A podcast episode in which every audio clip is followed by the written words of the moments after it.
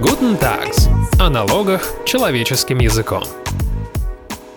Здравствуйте, уважаемые слушатели. В эфире выпуск подкаста Guten Tax и с вами Алексей Савкин. Сегодня мы говорим о том, что собирается сделать с малым бизнесом. Власти всегда заявляли о поддержке развития малых предприятий. Но слова – это одно, а вот дела – это совсем другое. И вот последние события говорят скорее об обратном. Со стороны государства идет накат на малый бизнес. Что же происходит? К чему готовиться малым компаниям? Об этом мы будем беседовать сегодня с партнером юридической компании Tax Advisor Алексеем Яковлевым. Здравствуйте, Алексей. Всем привет. Расскажите нам, пожалуйста, что произошло? Почему мы сегодня снова говорим о каком-то наезде на малый бизнес? В чем причина? Наверное, таким основным информационным поводом к такому разговору является предложение, которое прозвучало из уст уполномоченного по защите прав предпринимателей при президенте РФ Титова о том, что якобы такая форма ведения бизнеса, как индивидуальный предприниматель, она какая-то вот неправильная. Она и не просто физлицо, и не компания, и нигде во всем мире ничего такого нет. И поэтому неплохо бы нам в каком-нибудь прекрасном будущем избавиться от этой формы и чтобы люди, которые сейчас являются индивидуальными предпринимателями, они либо перешли в режим самозанятых и платили бы налоги в рамках этого режима, либо зарегистрировали общество с ограниченной ответственностью и уже дальше работали через э, юридическое лицо. Вот аргумент то, что он какая-то неправильная, он немножко странноватый. Вам самому как кажется, она действительно какая-то неправильная или неудобная? Если бы она была неудобная, то у нас, наверное, не было бы 3,3 миллиона зарегистрированных индивидуальных предпринимателей. Это вот данные реестра по состоянию на 10 февраля 2021 года у этих неправильных предпринимателей еще и трудится 2,5 миллиона работников. Поэтому то, что эта форма имеет право на существование, показала у нас действительно сама жизнь. О чем говорит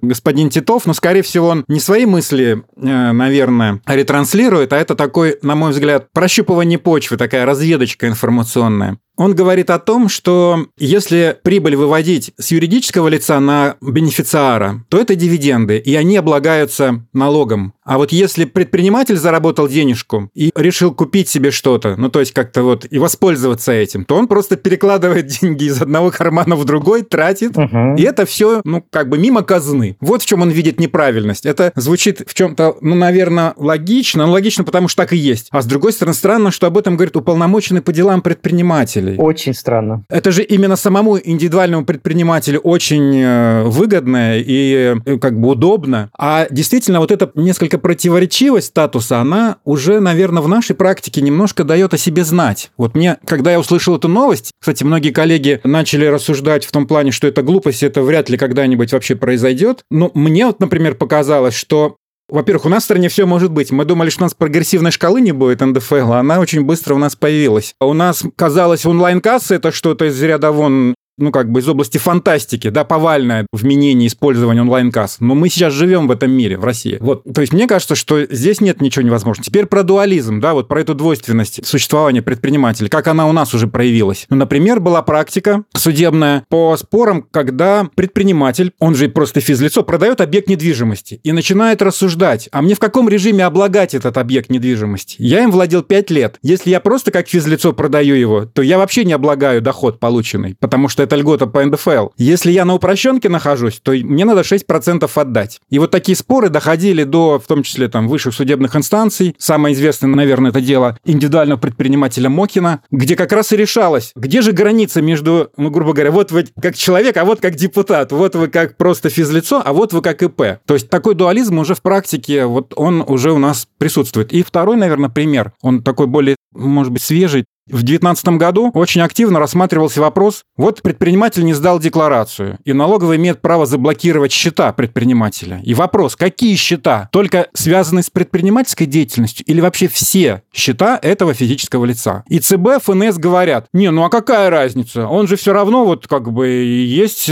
тот же самое физлицо, которое ИП, поэтому ну, тут нет ограничений. То есть вот это вот перетекание между просто ИП и просто физлицо, оно действительно у нас существует. Угу, угу. Поэтому вот это, мне кажется, действительно такую почву создает для того, чтобы рано или поздно как-то этот вопрос бы возник. Другое дело, мне кажется, как решать этот вопрос. То есть если административно сказать «завтра отменяем», то, опять же говорю, 3-3 миллиона на сегодня зарегистрированных ИП и 2,5 миллиона работников, а им-то вообще что делать? Это способ решения в стиле товарища Сталина э, расстрелять. Нет, нет человека, нет проблемы. Да, то есть, скорее всего, надо как-то вот какими-то стимулами, наверное, подтолкнуть людей к тому, что, ну, наверное, все-таки вот зарегистрировать юрлицо это более правильно. Ну, не знаю, какими-то там кредиты давать там на более выгодных условиях. Ну, то есть вот пряниками, заманить пряниками в то, чтобы люди регистрировали общество с ограниченной ответственностью вместо того, чтобы работать как ИП. Ага, скажите, Алексей, а правильно я понял, что истинная причина – желание взимать больше налогов в казну? Она, конечно, не артикулируется, потому что, ну, так никто не скажет. Но, безусловно, опять же, если даже наш замечательный уполномоченный говорит, как-то неправильно выводит ИП прибыль из своего бизнеса,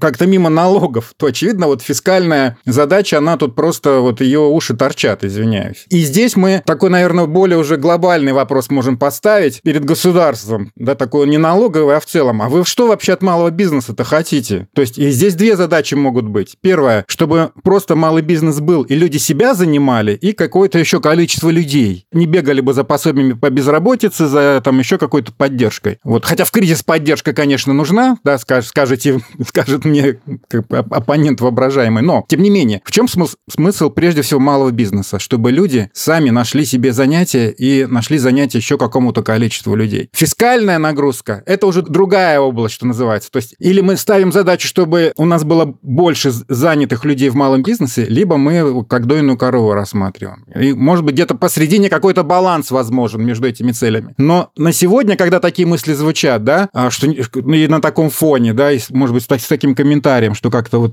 неправильно прибыль выводится. Фискальная задача, очевидно, здесь какой-то приоритет имеет. Алексей, вот вы говорите, что это э, из разряда невероятного, но на самом деле это может стать уже скоро очевидным. И вот если это все же произойдет, и ИП отменит, и сделает это внезапно, например, с 2022 года, что делать таким малым бизнесменам? Я вот тоже классический индивидуальный предприниматель. Что мне делать? Когда мы говорим о потенциальном завершении функционирования такого режима, как ИП, и там, допустим, переходе в работу уже через общество с ограниченной ответственностью, мы как-то пока в большей степени сконцентрированы на налоговом режиме. Но, наверное, важно еще сказать ведь, что такой переход, он же будет иметь последствия и в гражданско-правовой сфере. Например, у предпринимателя долгосрочные контракты, у предпринимателя клиентская база. Как быть с ними? Может быть, там кто-то скажет, что ну какая проблема там перевести там на, на юрлицо, но тем не менее, а вдруг гарантии выданы какие-то, да, финансы, вдруг какие-то конкурсы. И здесь, наверное, важно сказать, что если переход такой будет готовиться, потребуется очень хороший закон с очень детальными переходными положениями, где вот такие вопросы правоприемства, они должны быть прописаны, причем правоприемство такого достаточно уникального. Мы все привыкли, что это правоприемство при реорганизации юрлиц да, происходит с переходом прав обязанностей к новому лицу, к преобразованному, там, выделившемуся и так далее. А здесь, получается, надо будет законодателю предусмотреть такое правоприемство при переходе из ИП в ООО. И, кстати, это важно будет не только для защиты добросовестных предпринимателей, добросовестных бизнесменов, но и для того, чтобы недобросовестные не воспользовались бы этой ситуацией. А, ИП отменяют, я закрываю свою деятельность в связи с этим и отказываюсь от исполнения своих обязательств. Здесь очень важно будет соблюсти баланс, чтобы не пострадали ни интересы самих предпринимателей, чтобы они не потеряли, еще раз, долгосрочные контракты, клиентов и так далее. И не пострадали интересы кредиторов,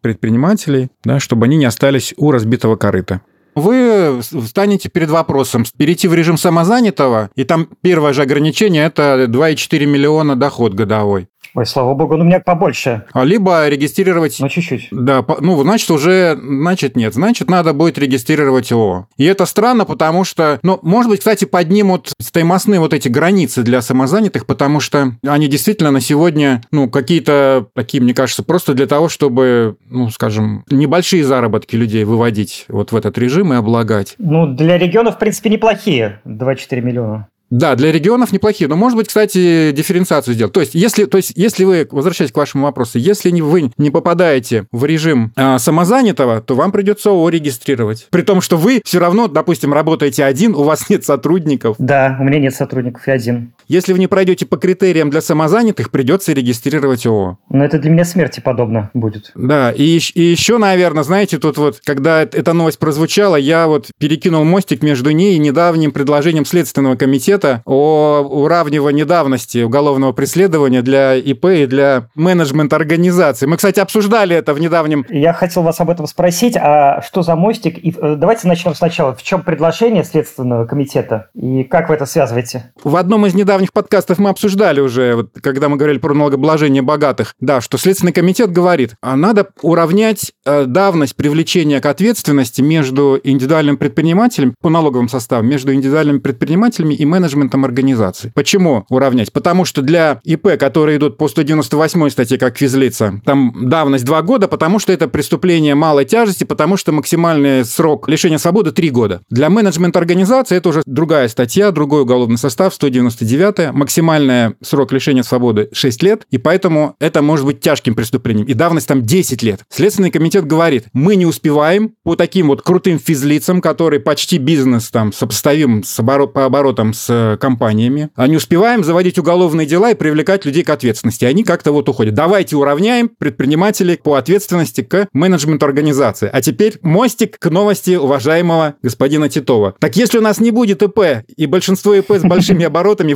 вытесняют в компании, так вот и решение этой задачи. Изящно. Вот то, то самое уравнивание, да, а, а, подходов по уголовной ответственности, критериев для ИП и для менеджмента организации. Опять же, никто, мне кажется, так вот не увидел этой связи, но, по крайней мере, не знаю, для меня она просто очевидна. Просто еще по времени это рядом, знаете, получилось. И это действительно результат, и это те возможные последствия, которые придут затем, если у нас большинству ИП придется стать ООО. То есть уголовная ответственность будет теперь по другой статье и с, с новой давностью. Это опять-таки решение из логики товарища Сталина. Нет человека, нет проблемы, да? Нет ИП, нет проблемы. Ну, наверное. Вот мне кажется, что в целом, вот, наверное, нашу политику, даже не политику, действия властей, наверное, да, по отношению к малому бизнесу можно определить как достаточно хаотичный, потому что прозвучала новость от Титова, что надо бы ИП как-то вот ликвидировать, а вчера новость из ФНС о том, что, а вы знаете, а мы-то вот хотим так облегчить регистрацию ИП, до нескольких минут ее всего-навсего свести. То есть, а там вроде бы как с распростертыми объятиями ждут ИП и готовы там их в какие-то супербыстрые сроки регистрировать и обслуживать, так сказать. Поэтому вот разнонаправленные действия несколько, и скорее люди запутаются, мне кажется, в, в этом многоголосии, чем как-то сориентируются и поймут, как им жить дальше. Это лебедь, рак и щука на службе государства, получается.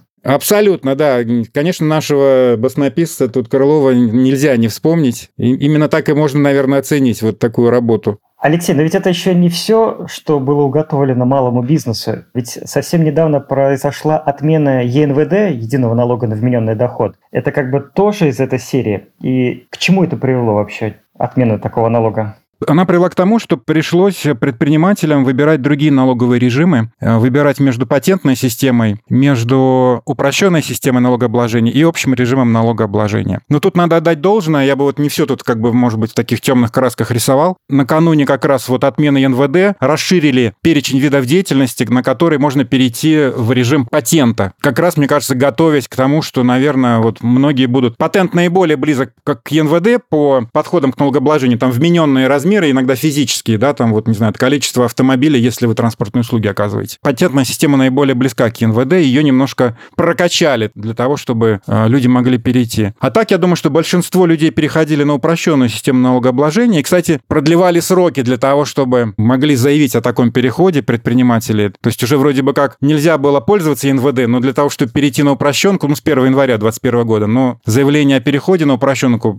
срок продлили для, по-моему, до конца марта этого года. Вот поэтому те, кто еще не сделал и слушают сейчас нас, да, у вас все еще есть возможность не попасть в общий режим налогообложения, где придется платить, например, налог на добавленную стоимость, налог на имущество организации, ну, со, со всего там недвижимого имущества, которое у вас есть, неважно, по кадастру, не по кадастровой стоимости, оно подлежит налогообложению. Алексей, а вот возвращаясь к КП, вы э, очень опытный в этой сфере человек, вы давно следите за всеми этими действиями властей. Вот вы сказали в начале передачи, что это такое прощупывание почвы. Как вы считаете, насколько все-таки это, по вашему мнению, реально? И если реально, то через сколько это может быть воплощено в жизнь? Ну, не хочется страшилки какие-то, но мне почему-то кажется, что это все-таки произойдет. Я просто действительно вижу, как, как активно развивается у нас и продвигается режим налогообложения плане самозанятых, какая там пиар-поддержка идет, какая информационная поддержка идет. Поэтому, вот, вот не знаю, это мое личное мнение. Мне кажется, эта идея имеет шансы на воплощение. Что касается сроков, то, наверное, все-таки это, ну, не, там, не 22 год и, наверное, не 23 Я думаю, что это будет готовиться какое-то время. Так же, как отмена НВД, она тоже, в общем, не, не в один год произошла. Ее анонсировали, потом, по-моему, еще на год отодвигали. Ну, скорее всего, ну, какая-то пиар-подготовка, там, пару лет как минимум минимум займет. Поэтому, ну, как бы бизнесу я предлагаю просто внимательно следить, может быть, через наши, в том числе, выпуски, э, через наши подкасты за ситуацией. Но, по крайней мере, знаете, получается так, что вот вы работаете в малом бизнесе, да, и вам надо, по сути, все время быть готовым, что что-то с вашим бизнесом произойдет, ну, не с вашим бизнесом, а с режимами, там, правовыми, налогообложения. И вам на какого-то очередной 1 января придется поменять там режим налогообложения или поменять организационно-правовую форму. Получается считает, что надо следить, а какие есть альтернативные варианты, чтобы жить и работать у нас в стране, вести бизнес. Поэтому это такой, знаете, если со спортом сравним, быть постоянно в тонусе в таком вот спортивном. Получается, что наш, наш бизнес малый, он должен быть в таком тонусе, что всегда быть готовым поменять режим какой-то свой, да, налогообложение ли, или организационно-правовой формы для работы. В тонусе, чтобы вернуться от очередной пули, можно сказать. Да, да. Но, к сожалению, такие вот сигналы, о которых мы вот сегодня начали говорить, да, вот вообще о прекращении существования такой организационно-правовой формы ведения бизнеса, как ИП, да, они все-таки звучат, и они, мне кажется, заставляют вот внимательно следить за новостями. Вот как раз хотела спросить про наведение порядка. А вот давайте еще раз вернемся к вопросу, что происходит. А вот как вы считаете, все вот эти вот меры, о которых мы перечислили, ужесточение со стороны Следственного комитета, отмена ИП, отмена ЕНВД, это направленное все-таки на наведение порядка и контроля, или это просто какое-то тупое закручивание гаек? То есть, может быть, государство хочет сделать так, чтобы добросовестным бизнесменам, которые честно ведут свой бизнес, хорошо жилось, как прежде, или даже лучше, а вот всяким мошенникам помешать творить их грязные дела. Нам не скажут никогда, что это закручивание гаек. И, ну, наверное, у нас тоже нет таких все-таки оснований сказать, что это только закручивание гаек. Опять же, фискальная задача здесь точно присутствует, потому что в корпоративном секторе вообще-то, ну, в целом, особенно там, если мы говорим про тот же НДС, благодаря информационным ресурсам, которые сейчас налоговая а, служба обладает, порядок наведен, администрировать довольно легко налоговикам, проверять достаточно легко, доначислять, там, взыскивать, там, уже там механизмы налажены. Поэтому логично, что там следующая сфера, в которой надо наводить порядок, это физлица и малый бизнес. И вот фокус на вот эти две сферы, безусловно, есть. Ну, конечно, здесь и фискальная задача тоже присутствует, чтобы наладить, так же, как в корпоративном секторе, возможность такого легкого контроля, там, до начисления, если это необходимо, взыскания, если там какие-то нарушения выявлены. И, в общем, такой работы государства ну, максимально эффективной для именно государственных задач. Ну, в общем, жить нам будет весело, как я понял. И на этой э, замечательной ноте давайте мы будем завершать наш выпуск. И сегодня мы говорили о том, с какими трудностями могут столкнуться малые компании после ужесточения законодательства, возможного ужесточения законодательства. Мы благодарим за беседу нашего гостя. Это партнер юридической компании Tax Advisor Алексей Яковлев.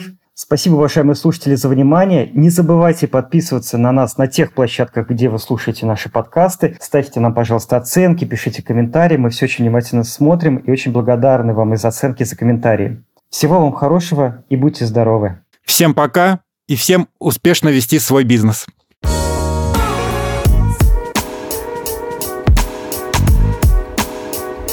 Guten Tags. О налогах человеческим языком.